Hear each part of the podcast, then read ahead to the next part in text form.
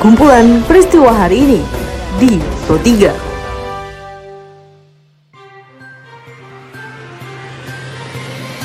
Halo pendengar, saat ini Anda sedang mendengarkan kumpulan peristiwa Pro 3. Pada podcast kali ini saya akan mengulas terkait isu-isu aktual yang saat ini masih hangat atau ramai diperbincangkan di sekitar kita. Tentu saja nanti akan saya hadirkan cuplikan informasi dari reporter kami. Bersama saya Karisma Rizky, inilah kumpulan peristiwa Pro 3 di ruang dengar podcast Anda. Pendengar sebelum saya masuk ke dalam beberapa isu aktual yang akan saya hadirkan sesaat lagi, saya akan mengundang Anda untuk mampir ke laman berita kami di rri.co.id. Juga Anda bisa memfollow sosial media kami di Instagram, Twitter, juga Facebook dengan mengetik at RRI Programa 3 di kolom pencarian Anda. Dan inilah kumpulan peristiwa Pro 3. Informasi pertama pendengar terkait dengan mudik jelang Ramadan, di mana berdasarkan laporan reporter Pradip Tarahadi, yang melaporkan bahwa pemerintah secara resmi melarang mudik lebaran tahun 2020. Larangan ini disampaikan Presiden Joko Widodo dalam rapat terbatas antisipasi mudik dari Istana Merdeka pada 21 April 2020. Kepala negara beralasan larangan mudik ini diputuskan karena masih banyak masyarakat yang nekat ingin mudik lebaran. Disampaikan bahwa yang tidak mudik 68 persen, yang tetap masih bersikeras mudik 24 persen yang sudah mudik 7 persen. Artinya masih ada angka yang sangat besar, yaitu 24 persen tadi. Kemudian yang kedua, yang berkaitan dengan Bansos. Bansos sudah mulai dilaksanakan kemarin. Pembagian sembako untuk Jabodetabek, kemudian kartu prakerja sudah berjalan. Minggu ini juga bantuan sosial Bansos tunai juga sudah dikerjakan dari sinilah kemudian saya ingin mengambil sebuah keputusan. Setelah larangan mudik bagi ASN, TNI Polri, dan pegawai BUMN sudah kita lakukan pada minggu yang lalu, pada rapat hari ini saya ingin menyampaikan juga bahwa mudik semuanya akan kita larang. Terkait hal tersebut, pendengar PLT Menhub Luhut Panjaitan menyebut bahwa larangan mudik untuk masyarakat di Jabodetabek ini guna memutus mata rantai persebaran COVID-19 di berbagai daerah. Larangan mudik ini berlaku efektif terhitung sejak hari Jumat tanggal 24 April 2020. Ada sanksi-sanksinya, namun bentuk penerapan sanksi yang sudah disiapkan akan efektif ditegakkan mulai 7 Mei. Jadi strategi pemerintah adalah strategi yang bertahap. Kalau bahasa keren militernya saya sebut bertahap, bertingkat, dan berlanjut. Saya ya, bertahap, bertingkat, dan berlanjut. Jadi kita tidak ujuk-ujuk bikin begini, karena semua harus dipersiapkan secara matang, cermat, kita menuju ke kota Banjarmasin pendengar, di mana reporter Diki Munadi melaporkan bahwa pembatasan sosial berskala besar atau PSBB untuk memutus mata rantai penyebaran COVID-19 di kota Banjarmasin segera efektif dilakukan pada awal bulan Ramadan.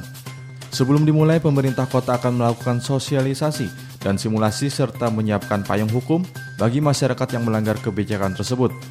Menanggapi hal tersebut mendengar, Wali Kota Ibnu Sina mengatakan Sebelum diberlakukannya PSBB nanti akan dilakukan sosialisasi atau simulasi seperti melakukan persiapan mekanisme penyaluran distribusi bantuan bagi warga miskin yang terdampak kebijakan tersebut. Targetnya adalah memutus mata rantai, yang mana kita tahu bahwa angka epidemiologi dua kali lipat dua kali lipat setiap minggu mengharuskan kita uh, melakukan upaya luar biasa dengan uh, e, PSBB hari Rabu Pak ya kita akan simulasi mungkin ada penutupan beberapa ruas jalan kemudian kami berharap tim gugus tugas tingkat kota tingkat kecamatan dan tingkat kelurahan bisa memberdayakan RT, RW, dan potensi masyarakat lain sehingga 14 hari pelaksanaannya betul-betul bisa terlihat hasil. Informasi selanjutnya pendengar kita menuju ke kota Jambi di mana dalam laporan reporter Tatik Wijaya yang meliput kejadian bahwa adanya dua napi di Jambi yang sedang menjalani asimilasi di luar lapas ditangkap karena melakukan tindak kriminal dan Kanwil Kemenkumham Jambi memastikan para napi yang menjalani asimilasi di luar lapas tetap dalam pengawasan. Kami pagi ini bisa tugaskan kepada Bapas dengan Kalapas Jambi untuk menindaklanjuti. Ada dua orang warga binaan yang asimilasi telah melakukan pelanggaran aturan. Satu namanya Ardiansa dan hmm. satu lagi namanya Amirul. Itu asimilasi dari lapas Jambi. Nah ini sedang kami koordinasikan dan pagi ini juga kami sudah perintahkan Kabapas dan Kalapas untuk melihat situasi sejauh mana warga binaan tersebut. Kalau memang bukti itu harus kita ambil. Kita ambil masuk ke strap sel sambil proses hukum berjalan. Salah satu halangan yang mengganjal upaya dalam memutus rantai penyebaran virus di masyarakat adalah tentang pengendalian moda transportasi massal publik KRL yang menjadi polemik akhir-akhir ini.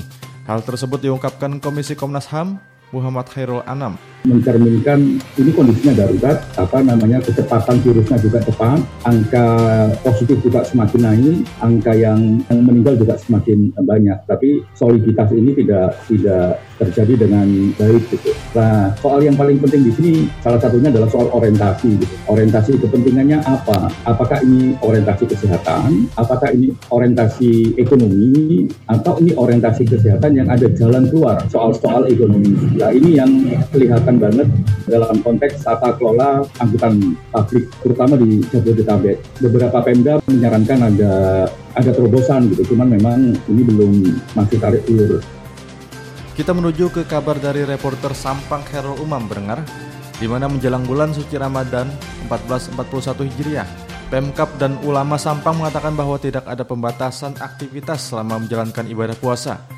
Bupati Sampang Selamat Junaidi menyampaikan hasil kesepakatan bersama ulama bahwa tidak ada larangan bagi masyarakat melaksanakan ibadah puasa, tarawih, dan tadarus. Tentunya kami Forkopimda dan pemerintah daerah berikut ulama ingin menyatukan persepsi. Persepsi bagaimana kita menghadapi virus corona dalam menunaikan ibadah ini. Banyak hal-hal termasuk pembatasan-pembatasan ya. Pertama, kami pemerintah daerah memang tidak ada ya tidak akan ada pelarangan bagi seluruh masyarakat yang ingin menunaikan ibadah puasa, termasuk terawih, uh, sholat terawih dan tadarus ya. ya. Tentunya kesepakatan itu kami tidak ada pelarangan. Nah, malah dari NU pun sudah akan melakukan terawih itu sesuai dengan protokol pencegahan COVID. Pendengar informasi tadi sekaligus mengakhiri perjumpaan kita pada podcast edisi hari ini. Anda masih bisa mendengarkan podcast edisi hari ini dan hari lainnya di Spotify dengan hanya mengetik Pro 3 RRI di kolom pencarian Anda. Pendengar tetaplah menjaga jarak dan tetaplah berada di rumah. Saya Karisma Rizky beserta tim editor Tika Anantia undur diri. Sampai jumpa. Jalanan ibu kota DKI Jakarta Kumpulan peristiwa hari ini di Pro 3.